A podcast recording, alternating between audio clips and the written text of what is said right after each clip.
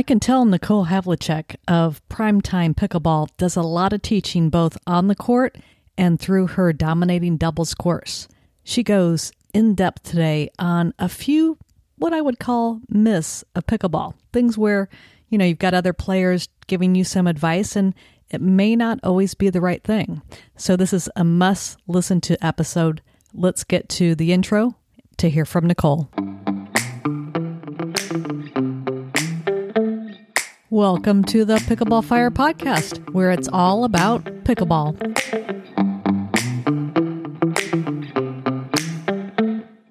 Today, I'd like to welcome to the Pickleball Fire podcast Nicole Havlicek.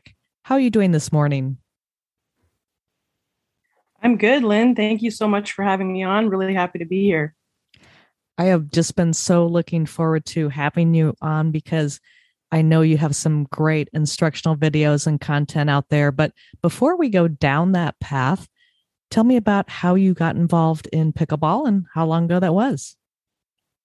Sure. Yeah. So maybe about, let's see, it's the timeline always gets fuzzy, but maybe about five or so years ago, I had a, I was very involved in tennis and coaching tennis, and I had an academy.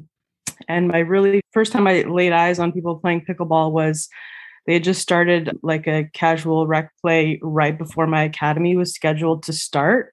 So I'd be my partner coach and I'd be there with um, our kids waiting to to go on the courts, and we see this new game that we'd never seen before and we're like do you know what that is? Do you know what that is? We're like no.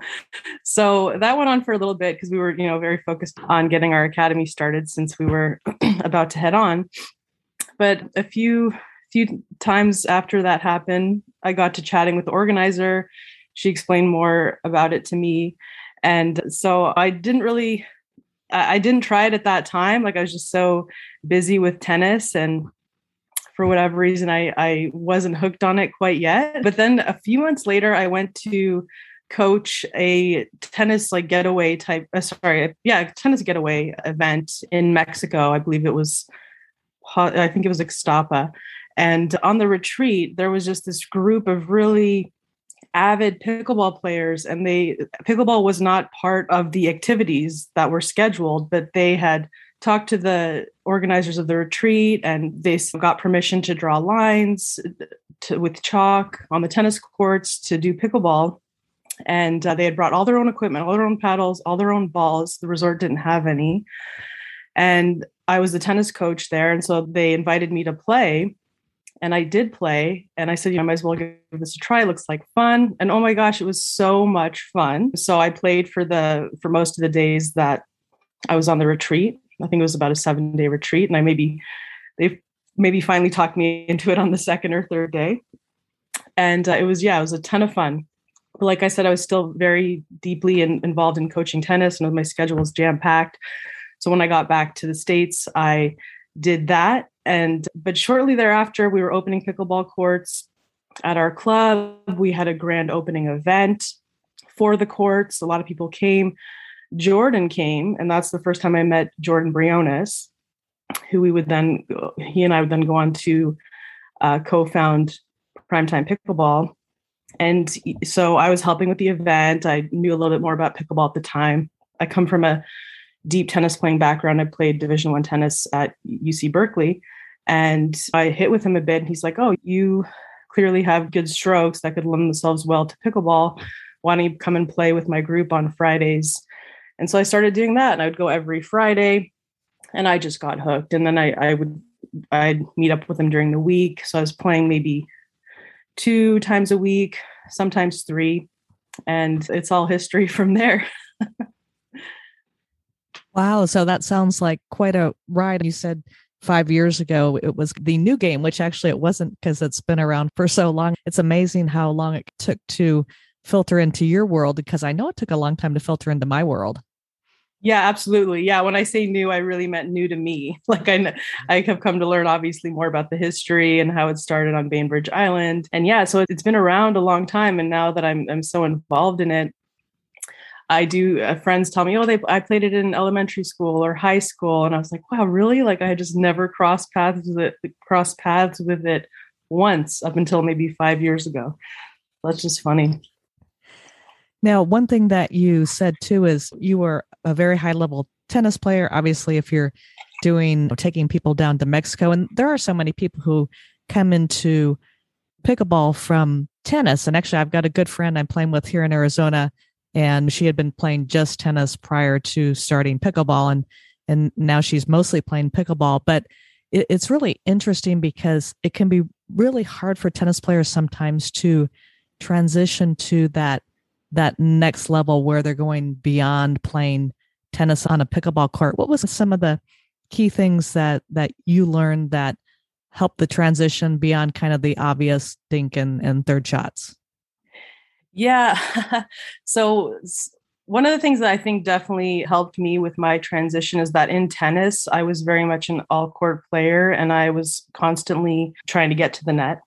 I really had good volleys and a pretty big serve, so I could make my way up there more more frequently than most, and that was just where it was best for me to be. So that I think that helped me a lot in the transition with dinking and dropping because I already could hit a drop shot and I already was comfortable taking balls out of the air and slowing them down and speeding them up. So that helped me tremendously. Let's see. I will say that like when I went out there, pickleball strategy, there's a lot of similarities to tennis, but there's also a lot of big differences. So I was really just taking I was taking all the advice I could get from people that I could see were good. And a lot of it was maybe it was helpful to a point and then i would just do it like it was a rule and there were areas where maybe i should have been doing something differently for example, like I was told when someone speeds the, bo- the ball up on you, you're going to reset it. Like all the best players, just if they get attacked or hit hard to in some kind of offensive way, you're just going to drop it into the to the kitchen. So I could do that, but at the level I was playing at, people could speed low balls quite easily. So they were just attacking me again and again, and I had no counter attack. I could counterattack because I had the skill, but I just didn't know to do it. So, because I was told if you drop it and get it low, you'll be fine. And I was doing that. And then I just kept getting attacked relentlessly again by, by people that were good at attacking from below the net. And at one point, Jordan said to me, like, hey, Nicole, like, whenever you get attacked, you drop it. Do you realize that or you reset it every time? And I'm like, yeah, because someone told me to do that. And he's like, okay, well, you probably shouldn't. You should, when you get attacked and you get a kind of a higher contact or even a net high or just slightly below net high to above that, just go ahead and, and rip it right back low at them. And I was like, okay, that sounds like a great idea. so I did that and like I just all of a sudden improved like like night and day. So it was just interesting that you have to really take the advice that you're getting with a grain of salt because it's not necessarily wrong. It's just you have to be discerning about when you apply it because uh, in pickleball like if anyone tells you a black and white answer it, it, it's really it can't be that way like it always depends on the situation so i luckily i figured that out early on because tennis is the same like you can't play you might play a certain person one way and another person a totally different way so i hope that answers the question i possibly went off on a tangent there no, that was perfect. And actually, what I was looking for, because I know you've got course out there called Dominating Doubles, and you've got on the web page there some dinosaur kind of strategies and, and tactics where, you know, again, like you're talking about, things are not black and white, certainly in, in tennis or, or pickleball. But I wanted to go through a couple of them because I think they're really interesting to talk about. Because, like you said, people give each other what they think is good advice all the time, but it doesn't necessarily always fit the situation. 100%. I, I agree with that. So I was going to actually start from deep in the court. Probably a lot of people hear that the third shot serve, you get a return, it's a third shot. The ball has to bounce first. And people will say, you should always hit a third shot drop. Well, okay, we're, we're talking about it. It's never black and white. So tell me a little bit about the situations where you should hit a third shot drop and then one where you might drive the ball or do something else. Yeah, sure. So, and what I'm about to say too is also on the way out, which is two things that people I've I heard them say quite a lot is just get the serve in and just get the return in. So that if someone's just if if you're playing an opponent that just getting the serve and just getting the return in, then you probably will have be able to drop that third because they're not really attacking you with the return. So that's a good time to drop most of the time, unless they happen to hit a very good return. So the whole goal in in pickleball, just like in tennis and kind of any like court sport where there's a net, is you're trying to advance your team. You want to get to the net. Your team, you, both of you want to advance to the net if as together and get there as quickly as possible, preferably before the other team gets up there. Because from up there, you have the most amount of angles to do damage with. You can intercept the ball, you take the most amount of time away from your opponents. So that is really the most offensive place to be. And because of the, the kitchen rule, where you can't volley in the in the kitchen, that strategy of just barely getting it over to the net into the kitchen and so that it doesn't bounce high is really effective because when you people have to hit it from close to the net with a low contact they it's extremely difficult for them to attack so that's if you can if you're back in the court and you can hit a good drop that you can then advance into the net behind that's going to be very difficult to attack you with that next shot then you want to do that basically as soon as you possibly can and if you can reasonably do it on the third shot because the return's not pressing you in, in some kind of way then do it unless you can attack that ball. Number one, that's one caveat. If they hit a terrible return and you can rip it low and come in behind that with an offensive approach to the net, then do that. But if you can only really just use that shot to let help you get to the net and not necessarily do damage while you're doing that, then that's okay too. And then probably the other time where I'd recommend a drive because the drop is really it's a tough shot and if you have to it's best if you're stepping into it if you're falling back in any kind of way or moving to the side as you're hitting, it's going to be tough to execute a really good unattackable drop. So you might want to to rip that one low and do a third shot drive and then possibly drop the next one. Or maybe if that fifth shot was tough too, drive it again low and drop the seventh one and come in. You're really using that drop as your ticket to the net. It's really not a whole lot more than that.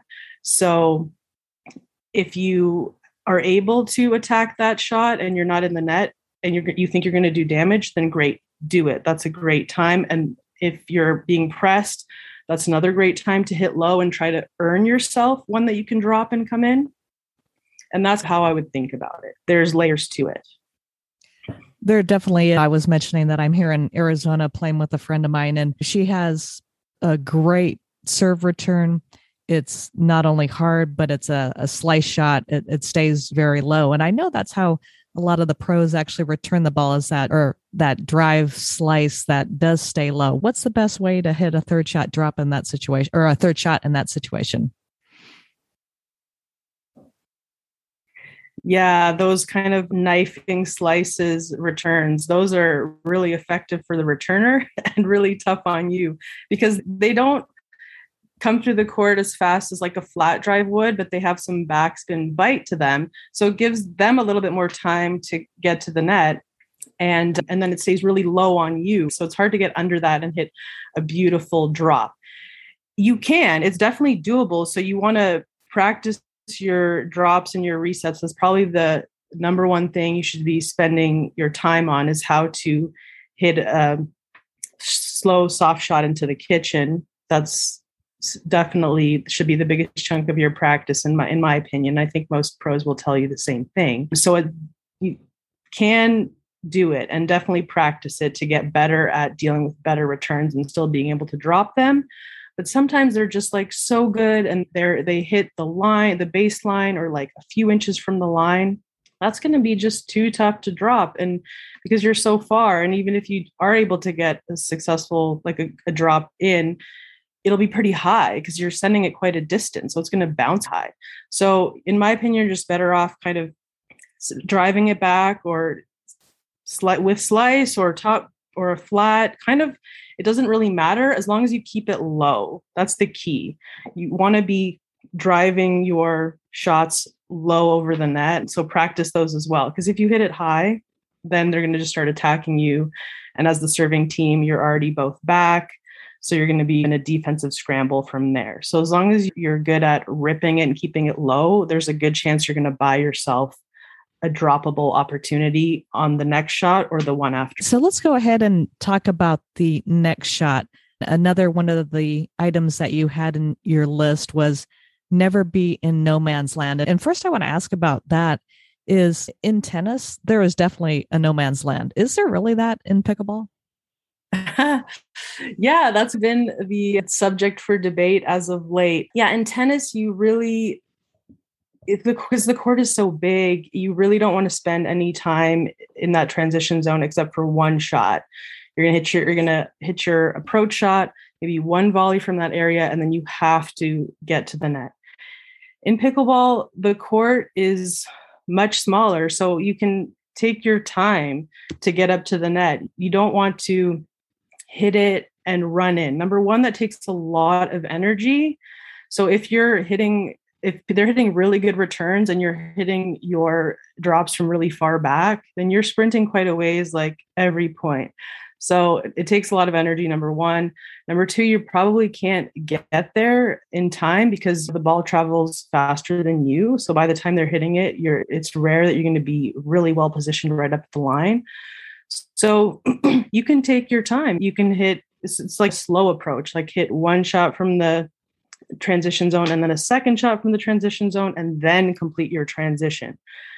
If you're hitting pretty good drops, like that's the key. You have to be hitting drops that are good to great. They can't be floaters because if you're hitting a good drop, the ball is going to come back towards you. They're not going to be hitting that towards the line or threading the needle through the middle of both of you. You're going to be able to make a play on that next shot, which is why you need to practice your resets from that area so that you can take your time getting to the net so you can conserve a bit of energy, be stable and balanced as you get to the net.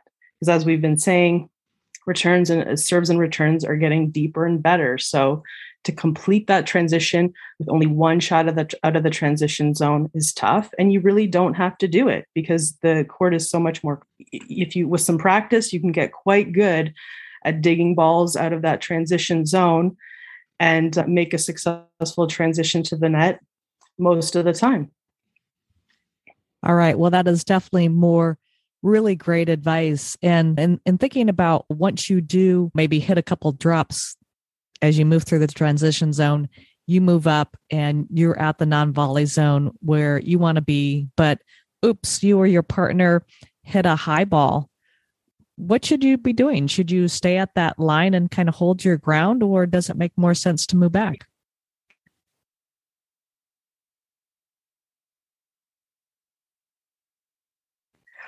Yeah, that's another good one. I was, again, I was told get up to the line and stay up there, toes up at the line, no matter how terrible your shot is. Just dig in and do your best to dig it out, but don't move back. And I totally disagree with that at this point. I tried it at first and I'm like, this just doesn't seem right. And I would never do this in tennis either. I would stay, take a couple steps back. I wouldn't retreat like dramatically, but you need to, if you hit a terrible shot at the kitchen, and we're all going to do it, it's going to keep happening because it just happens sometimes. Like we're, no matter how much you practice, you are going to eventually, you know, flub one up. You need to give yourself more time. There's no point in staying up at the line and there's a drive coming and you're going to give yourself very little reaction time. Drop back quick. I would say take two as big as you can, quick steps back, and then split step with your weight leaning slightly forward, and then dig it out from there. You're back to where you were. You're you have to you've lost your ground and you have to hit some good shots to reclaim it. So that's why I, I keep coming back to you want to be drilling out of that transition zone. And I, I love game based drills because they're so much more fun. It's everything's more fun when you're keeping score you want to spend so much of your time dropping, resetting, blocking out of that transition zone. Wait, can you when you think about it, drops, resets, and blocks are all very closely married together. A drop is just basically when you're not being attacked. It's you have a more neutral type of ball to drop on. And the other two you're being attacked. But you're still it's you're still taking pace off the ball. That's the common thread that goes through all of those shots. And lends itself a bit back to my previous point and again which is you're drilling out of that zone. And it is lynn you tell me don't you find it extremely intimidating when you play against a really good defender? And really good defenders are ones where they will take their time to get up to the net from the transition because they're not afraid of missing their drop or they're not worried that they they won't make it or that someone will hold too good a shot. They're going to drop drop come in. If they get attacked they're not afraid to dig out a few. They're confident that nothing is going to get by them. Don't you find that that's just, I, I personally am like, man, if I come up against a great defender, you're just going to have to win that point like three times before you win it because you'll hit like a great shot. They'll dig it out. You'll hit another great shot. They'll dig it out. And you were in the driver's seat the whole point, and then they managed to steal it from you they'll come out of their defense, they'll do great digs, and then they'll attack. Like, isn't that just like it's that's tough? Like when you oh. come up against someone like that, it's like you're playing like two opponents. It's like them and their defense. Like it's, it's just uh, you have you feel like you have to win every point two or three times, and that's mentally that's a weapon that they have, and it's undervalued in my opinion. Absolutely. It is so tough when you're playing against great defenders. And as the professional game is changing leaps and bounds, and you've got some amazing you have to be an amazing defender nowadays at that level all those folks playing on the pro tour it's just a must. Absolutely yeah you have to be very adept at like just grinding it out a few here and there. That'll be the difference between you winning and losing at that level. Those games are not typically blowouts like there's they're tight and so if you get that mental edge and you, you know, steal a couple of points where you were in a bit of a jam, but you got out of it, whew, that's like like really a confidence booster for you. And it's it is demoralizing for that other team. They don't show it. They do a really good job of not showing it. Like they're even keel emotionally, visibly the whole time. But like I like I said, I played high level D1 tennis and it, it gets to you. because you just have to bring your best shot every time. And sometimes even your best shot won't cut it. I appreciate the advice you've given. You've given some amazing tips and really advanced tips for 4Os and above. So I really appreciate that. And I know a number of these things that we've talked about today are covered in your dominating doubles course. So tell uh, the audience a little bit about that.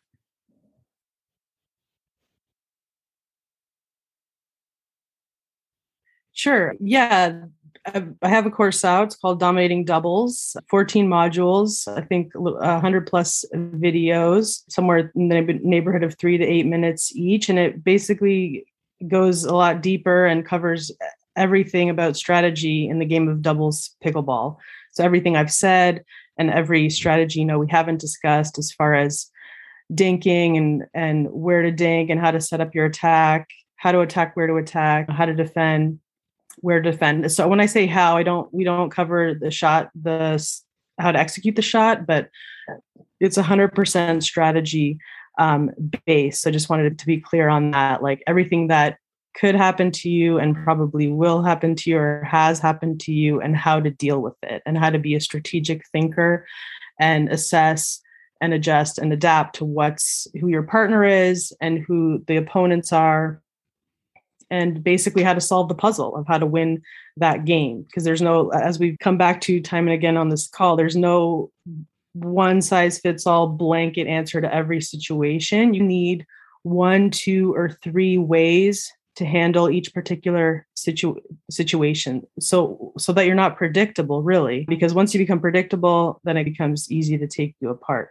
so we'll, the course kind of arms you with the tools on how to think about approaching a doubles match strategically, as well as how to adapt on the fly based on the information that you're getting back from how your attempts so far have gone during those games. I hope it was that. I hope that was clear. Yeah, that, that was perfect. I, I love the fact that, especially since it's an online course, teaching strategy, that's a really effective way to do it. So if somebody is interested in the course, where can they find it?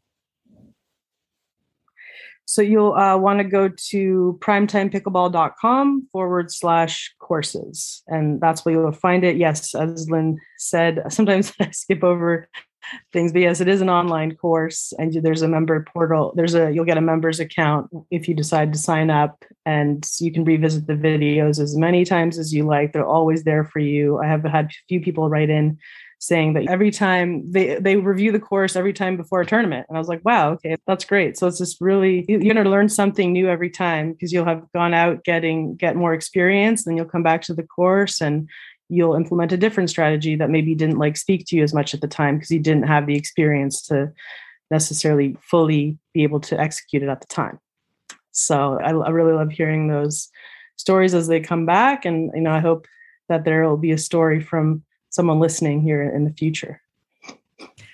All right. Well, it was great having you on today, Nicole. Anything else that we should know before we finish up? Let's see. Just, yeah, I'm constantly still putting out videos at the Primetime Pickleball YouTube channel. So uh, definitely want to go over there and subscribe. And I'll continue to put out free content all the time. So if you're if that's something you're interested in you want to improve then go ahead and do that you can do that as well well, thank you so much again, Nicole. It was great to have you on today. I hope you come on again, maybe uh, sometime in the future too, because what you had to say about all the strategies you're talking about, I think is just amazing and will be so helpful to people's game. I appreciate it, Lynn. Thank you so much for having me on. Um, I'm, so happy to be here, and this is a lot of fun. And I'm happy to share. I really want the sport to continue to grow, and anything I can contribute is just really fun for me.